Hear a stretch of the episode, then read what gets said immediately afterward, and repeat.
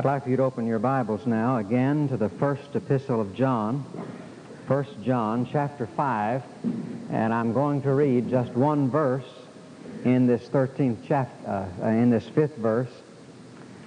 In the fifth chapter, I'll get it straight before the service is over, I hope. 1 John chapter 5, verse 13. 1 John chapter 5, verse 13. I'm going to read just this one verse at the outset, uh, but uh, going to preach all the way through the epistle, in a sense. And in this 13th verse, we come to the third reason for which John uh, writes this epistle. In previous services, we have looked at the other two reasons. In chapter 1 and verse 3, or verse 4, he says that these things write we unto you, that your joy may be full. And so the first reason for First John being in the Bible is that we as believers might experience a fullness of joy. And then in the second chapter and verse 1, he gives us the second reason for writing. My little children, these things write I unto you that ye sin not. And the second reason you find First John in the Bible is so that believers will know what is to be their attitude towards sin. And then we come to this third reason, found in the 13th verse of the 5th chapter. These things have I written unto you that believe on the name of the Son of God, that you may know that you have eternal life, and that you may believe on the name of the Son of God the middle phrase in that 13th verse, that you may know that you have eternal life. Well, that's a good thing to know. I would hate to have it and not know it. Amen. You would say, well, how could you have something so tremendous as eternal life and not know it? Well, the fact is there does exist that possibility of a believer going through periods of doubt and uncertainty. Else, this verse would not be in the Bible. And God is simply anticipating a problem that can arise in the life of a believer. And so he says, one reason that I am writing, and, and when you when you see these three purposes for writing, you can turn them around and see there are three problems in the life of a believer that we all experience. Problem number one is an absence of joy. Problem number two is a wrong attitude towards sin. And I doubt if there's anything that is more needful in the believer's life than to understand his proper attitude and relationship to sin. And then the third problem is there are those times, as I've already mentioned, there are those times when we go through periods of doubt, periods of uncertainty. It has been said that a doubting Christian is a defeated Christian, and in a very real sense, that is a true statement. And so John is saying, I am writing these things to you who believe on the name of the Son of God, that you may know that you have eternal life. And so that would lead me to say that this matter of assurance is the birthright of every believer, and that it is God's will that he have absolute assurance because the word translated know in verse 13 is that word that indicates absolute certainty. Absolute certainty. And it precludes any doubt. It leaves no room for any uncertainty he says it is possible that the believer, when he rightly understands a number of things, it is possible for him to know with absolute certainty, not just feel like he's saved, not just hope that he is, but to know with absolute certainty that he is saved. Now, the book of First John is filled with evidences and uh, other things whereby he is endeavoring to impart to us this assurance. But there is a special characteristic, a particular characteristic of this epistle that I want to share with you this morning. First John is a kind of spiritual polygraph test. It's a kind of religious lie detector. And you'll find throughout this epistle John using phrases like this He that says, he that says, he that says, in other words, John is approaching this from a different standpoint. He is saying there are a lot of you who profess to know him, who profess to have eternal life, who profess to be saved. He said, now I want to put your profession under the microscope and examine it and I want to give you some tests to see if what you really claim is really so. And that's the way I want us to look at it this morning. And if you want a title for the message, it would be Testing Our Testimony. Testing Our Testimony. And that's what First John is a great deal about, is testing our testimony. And these evidences that we're going to look at this morning are practical evidences. Now, there are internal evidences that we've seen in previous messages. There are a number of ways whereby a believer can know for certain that he is saved. But this morning, I, we're going to look at the manifestations of that salvation. We're going to look at that eternal life as it manifests itself. We're going to look at the fruit of that life. And if it's a real apple tree, it'll be producing apples. We're going to look at the evidences, and we're going to test our testimony. And my testimony this morning is I have eternal life.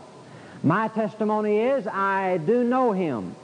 My testimony is I do abide in Jesus. And so John rushes up with his little lie detector and he straps me in and he says, all right, let's test it and see. Because you see, the Bible, the Bible assumes that the minute you open your mouth, you've got to prove what you say. And that our words obligate us.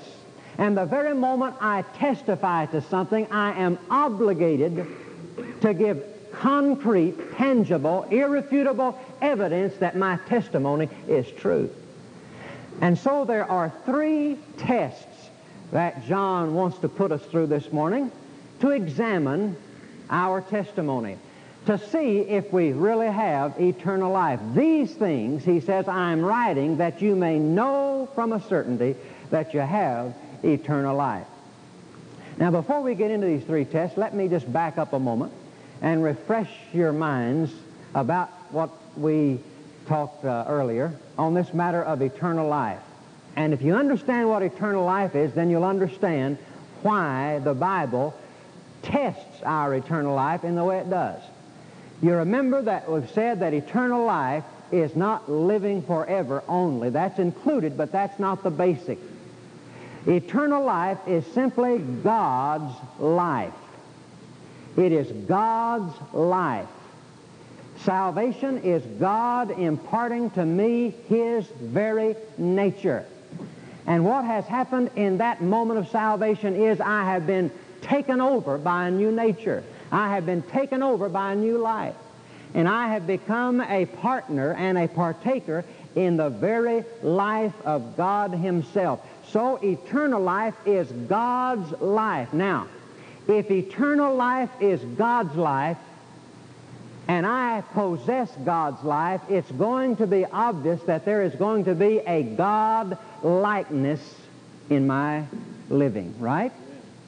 You can't be God, have God's life and not be God-like. You just can't do it.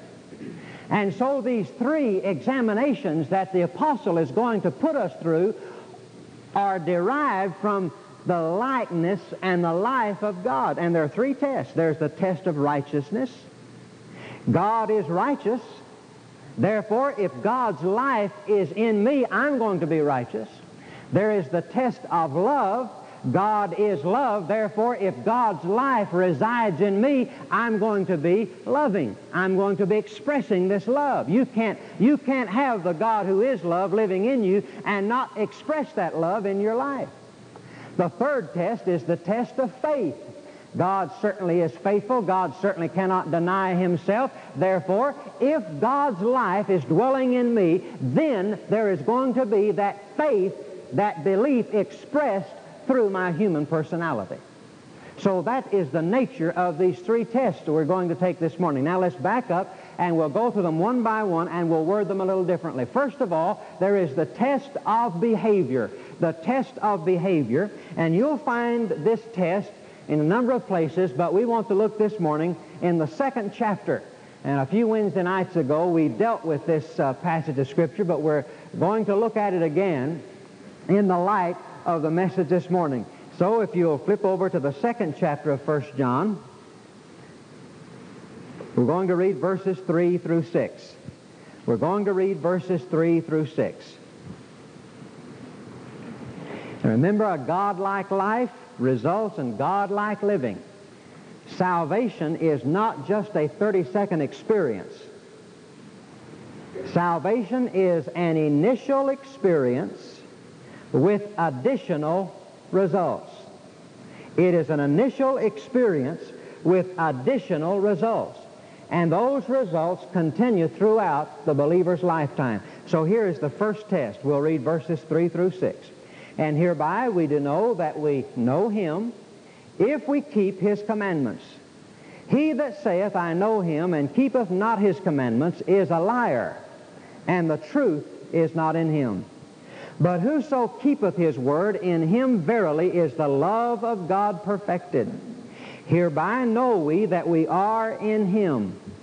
He that saith, there's that phrase again, he that saith, he that testifies, he abideth in Jesus, ought himself also so to walk, even as Jesus walked. Now, when Jesus was on this earth, he said to his disciples, He that hath seen me hath seen the Father. He that hath seen me hath seen the Father. And then he turned and said, As my Father has sent me, even so send I you. If the believer is living as he ought to live, he ought to be able to say, He that has seen me has seen Jesus. And just as Jesus was the truth about the Father, you and I are supposed to be the truth about Jesus. As a matter of fact, when I call myself a Christian, I am saying that I am one of Christ's. When I say that I have eternal life, I'm saying that God's life lives in me, that I am God's child, that I am God's like, that I bear the very nature of God. Therefore, I am going to be expressing the life and the nature of God through my human personality. Therefore, I am supposed to be telling the truth about the Lord by the way I live. And so I could say, as Jesus said of the Father, He that has seen me has seen the Father. I ought to be able to say, He that has seen me has seen Jesus. In other words, what John is saying in this passage of Scripture is that if a man has eternal life, there is going to be the life of God expressed in his behavior. In his behavior. And so John says, let's take your testimony and examine it under the microscope of behavior. Let's look at it under the microscope of behavior. And this is a very practical test, a very practical evidence. He that says that he knows Jesus but does not keep his commandments, John says very flatly, very dogmatically, very narrow-mindedly, he that says, I know Jesus, and does not keep his commandments, he is a liar. The truth is not in him. He's just a liar. I can't help but think that John perhaps had somebody in mind. I think he had visited some churches that maybe you and I have visited. I hope it wasn't MacArthur Boulevard that he got his material and idea for this book from, but I think he's been in some of our services where somebody stood up and testified and said, I know Jesus. And yet John knew that in that man's behavior in his everyday life, he was not keeping the commandments of the Lord Jesus. And John would say, that man in your fellowship who testifies to the fact he knows Jesus, and yet his life contradicts it, that man is a liar. Now, the word keep does not indicate sinless perfection, but it means that I am concerned about the will of God. And I, am just going to uh, put it that way, and that'll save a great deal of exegesis and explanation. And just to put it simply, it is this, that I am concerned about the will of God. And so let me tie it together like this. If a person who claims to be saved can be as happy outside the will of God as he is inside the will of God, John says that man is a liar if he says he's saved. I'll never forget one night I made a visit. And uh, it was in the summertime. And when the door opened, the man met me at the door, and it was dark inside the house, and uh, he had on a, a, pair of khaki pants, but he uh, didn't have on a shirt. And he met me, and he had a can of beer in his hand. And I gave him my name, told him I was pastor, Baptist church here, and uh, came by to visit. He said, well, come on in. My wife's in the den. Walked into the den and uh, you could barely see because all the lights were off and the only light that was on was coming from the television set. And after my eyes got adjusted to the dark, I saw the, the wife over in one of these Stratolounger chairs, just all uh, stretched out, had a can of beer in her hand, watching television. And he said, uh, this is so-and-so. He's the pastor of the Baptist church down the street. She looked and she said, well, I'm a Baptist. And I looked at the can of beer in her hand, and I thought to myself, I wish you'd have said you were a Methodist or a Presbyterian or something. She said, I'm a Baptist. I said, oh, is that right? She said, yes. She said, you know, this little Baptist church, and she named a Baptist church that wasn't far away.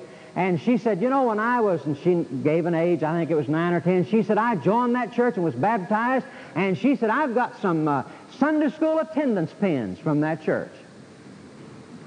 And I began to talk with her and found out that in the past 15 years, in the past 15 years, neither she nor her husband had ever darkened the door of any church, Baptist, Methodist, Presbyterian, or what have you. And yet, as I talked to that woman, she really believed she was saved. Why? Because when she was nine or ten years old, she made a decision in a Baptist church, and uh, she really believed she was saved. But I want to tell you something. For the past 15 years, there had been absolutely no, no evidence whatsoever in her life she knew anything about being in Jesus. And that woman, as I talked with her, was just as happy outside the will of God as she was inside the will of God, which would make me have to say with James, if she says she's a Christian, she's a liar.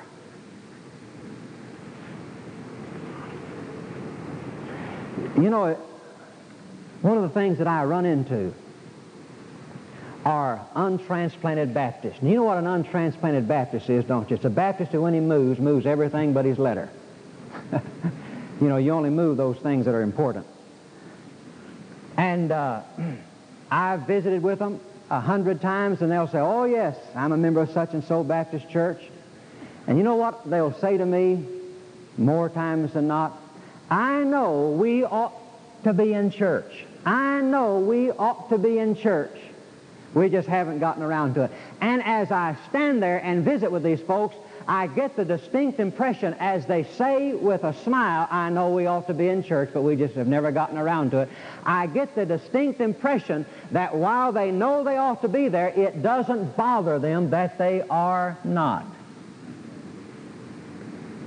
And what I'm saying is this, not that a person who's outside the will of God is lost. I'm saying that a person who can be content and satisfied and just as happy outside the will of God as he is inside the will of God. It's all the same to him. I'm saying that person, on the authority of this book, says he is a liar if he says he's saved. One of the ways I know I'm saved is the fact of the convicting of the Holy Spirit. And when I know I'm outside the will of God, I want you to know something. I do not enjoy it. And the most miserable place I've ever been on the face of this earth is that little circle right there that's marked outside God's will. And the Spirit of God, as He indwells the believer, is not going to allow a genuine believer to live his life outside the will of God without conviction. He'll not do it. And so the first test is the test of behavior, the test of righteousness. All right, the second test is the test of brotherhood, the test of love. Now, this is found in chapter 3, verses 14 and 15 and uh, following. We'll not read all of them. Chapter 3, beginning with verse 14. We know, there's that word again, we know that we have passed from death unto life how do we know that? Because we love the brethren. He that loveth not his brother abideth in death. Verse 15, Whosoever hateth his brother is a murderer, and ye know that no murderer hath eternal life abiding in him. Mighty strong language. He that hateth his brother. We know that we have passed from death into life. John is saying that in salvation we have passed over from the area, the kingdom, the climate of death, and God has passed us over and transferred us into life. And the evidence of that change is this. We love the brethren. We love the brethren. There is a new fellowship born. There is a new circle of friends discovered. And there is a new attitude and affection towards God's people and the fellowship of God's people. And that person, he says, who hates his brother, and that word hate means to cherish continually as a habit pattern ill will, that person who cherishes ill will towards somebody is in the sight of God a murderer, and you know that no murderer hath eternal life abiding in him. Now, one of the first things that happens when a man is saved, he learns to love the brethren. Paul, writing to the Thessalonians, makes a very tremendous statement. I believe it's in the uh, First Thessalonians. It's in verse 19 of one of those chapters. You'll have to excuse me. The chapter, I believe it's uh, chapter 1, 2, 3, one of those, but I think it's verse 9. Anyway, it's in First Thessalonians. Forget it. But here's what he says. He says, and as touching brotherly love, well, you need to do a little bit of studying on your own. I'm not going to do it all for you.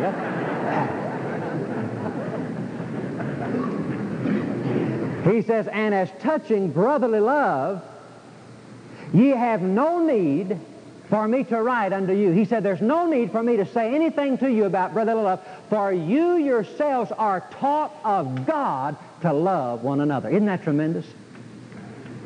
You yourselves are taught of God to love one another.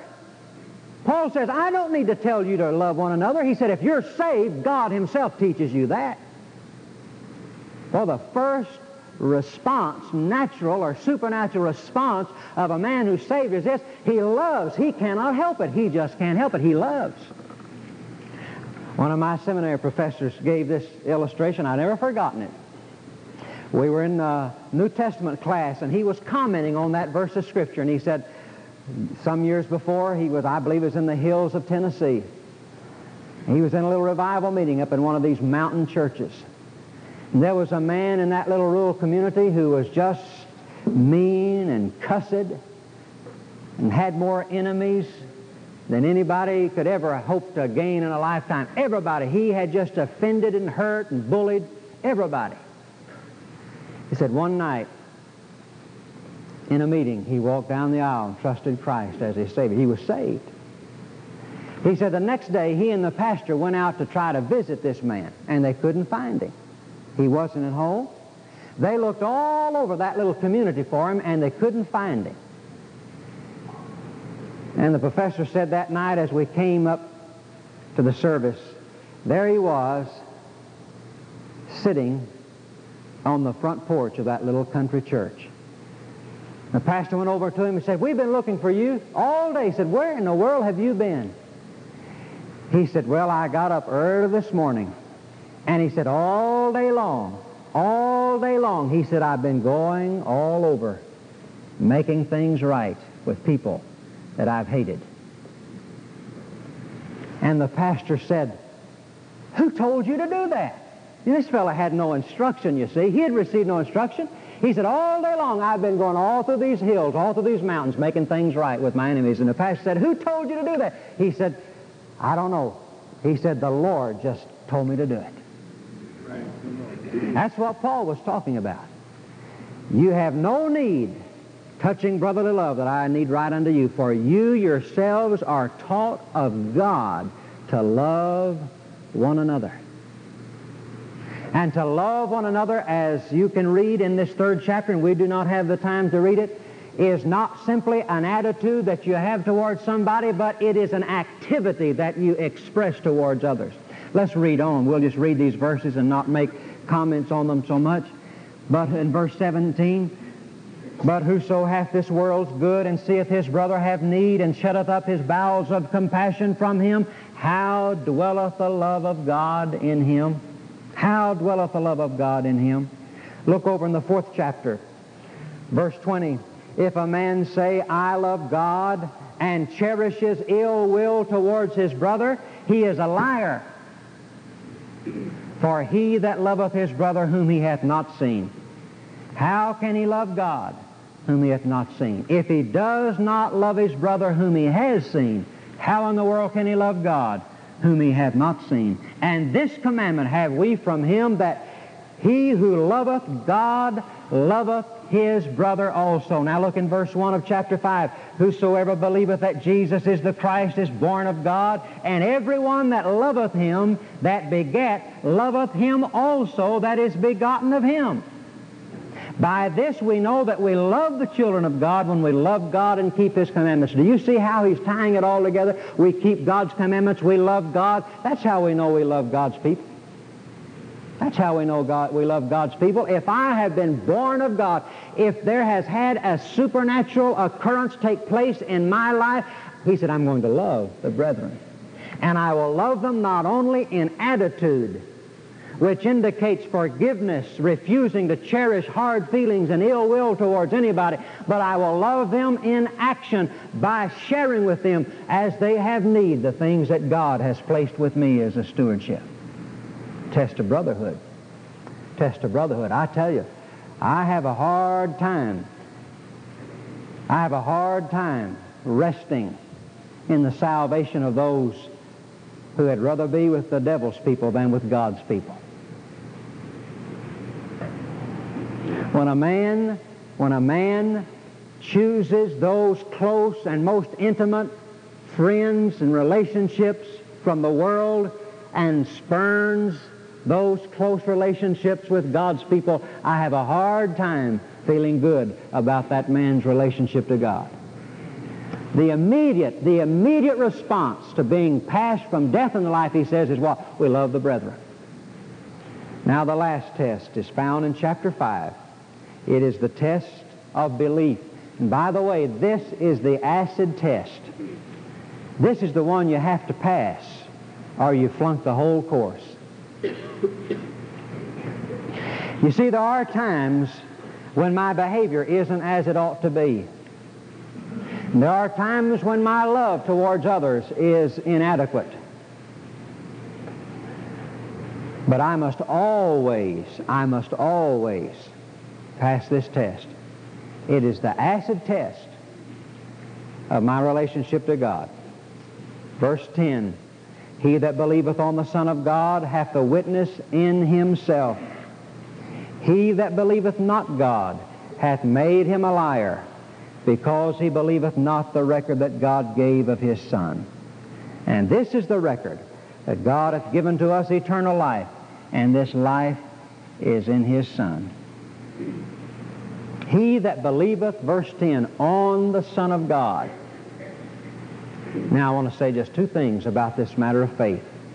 Number one, and listen very carefully, the existence of faith is the evidence of salvation. The present tense existence of faith is the evidence of salvation.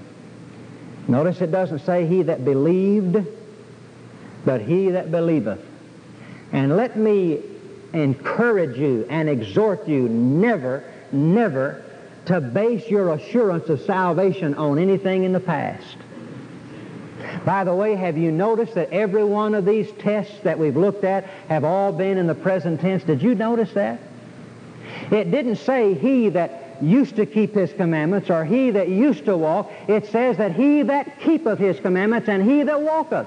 It didn't say he that one time has loved the brethren. It says because we love. Every test has been a present tense test. Never, never get the basis of your assurance on anything that's happened in the past. Never say, well, I know I must be saved because when I was 10 years old, I was baptized. Never, never do that because the Bible doesn't. You see, if it was a genuine experience, if it was genuine, a genuine experience that happened way back yonder, it will always have additional continuing results. I like what Paul says in Colossians chapter 1, where he says that one day God, the Lord Jesus Christ, is going to present us before him, blameless and faultless, and then he comes and says, if, if we continue in the faith, and be not moved away from the gospel which we've heard. That's a big if. If we continue in the faith, you're saying, well, is he indicating there that we're saved by continuing? No. What he's saying is this, that the saved will continue. Amen. You see, the saved will always continue. I heard a fellow say not long ago, a faith that fizzles was faulty at the start. A faith that fizzles in the end was faulty at the start. That's what he said. And I think that's true. If you continue in the faith, and the testimony of Scripture is this, that saving faith, genuine God-given faith, is enduring faith, is continuing faith, is abiding faith. All of the parables, for instance, the parables in Matthew 13, those parables, that particular one of the sower and the seed and the soil, indicates this, that a real, genuine, authentic work of God always lasts. Jesus said in John 15, I have sent you that you may go and bring forth fruit and that your fruit should what? Remain. Fruit that does not last was not God's fruit to begin with. It is the presence of faith that gives me the evidence of my salvation. This is why, this is why I always say to somebody, as I've indicated earlier, if they're doubting their salvation, I ask them, are you right now at this present moment trusting Jesus Christ as your Lord and Savior? You see, John 6, 47, he that believeth, present tense again, on him hath everlasting life. Now, the second thing I want to say about this faith is, what is this faith? What is this faith? I think I don't have to try to labor this point that it is not intellectual assent. It is not believing something intellectually as a fact, just the way I believe George Washington was the first president of the United States. I do believe that. But I am not committing my life to George Washington. You see, there's the difference. I'm afraid a great many people today believe that Jesus is the Son of God just like they believe George Washington was the first president. That's not the belief of the Bible. I, I wish someday somebody would translate the New Testament and translate that word believe the way it ought to be translated commit or trust or rely upon. Now, they've never done it yet. I guess I'll have to do it if it's going to be done. But every time you find the word believe that word always indicates and ought to be, ought to be translated rely upon, commit yourself to, trust in. You see, that's different than just intellectually believing something as a historical fact. Now, you have to believe it as a historical fact to be sure, but it goes beyond that to not only believing it as a historical fact, but committing yourself to that living Lord. Saving faith is this faith that commits itself to the Lord Jesus, that leaves where it is in its sin and its selfishness, and goes over to where Jesus is and commits itself and submits itself to Jesus Christ as Lord and Savior. Now, every believer, every believer will have to, will pass that test because he is trusting in the Lord Jesus Christ.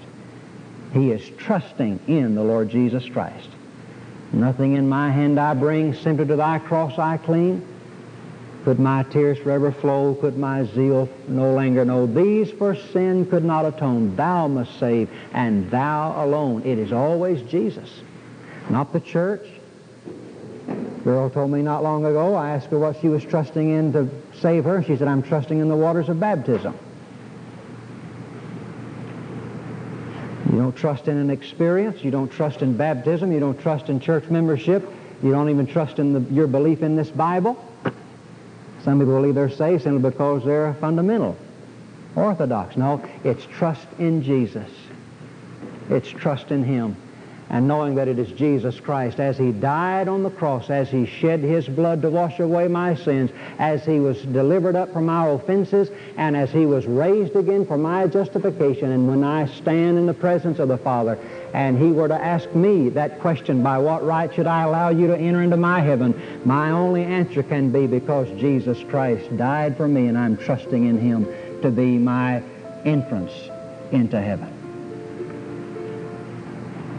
And these are the evidences, the practical, manifested, obvious evidences that a man has eternal life abiding in him. The Ron Dunn podcast is available only for personal edification, not to be duplicated, uploaded to the web, or resold without prior written consent. It is managed and operated by Sherwood Baptist Church. If you would like to listen to additional Ron Dunn messages, visit sherwoodbaptist.net slash bookstore and search Ron Dunn. For more Ron Dunn materials, including sermon outlines, devotions, and scanned pages from a study Bible, please visit rondunn.com.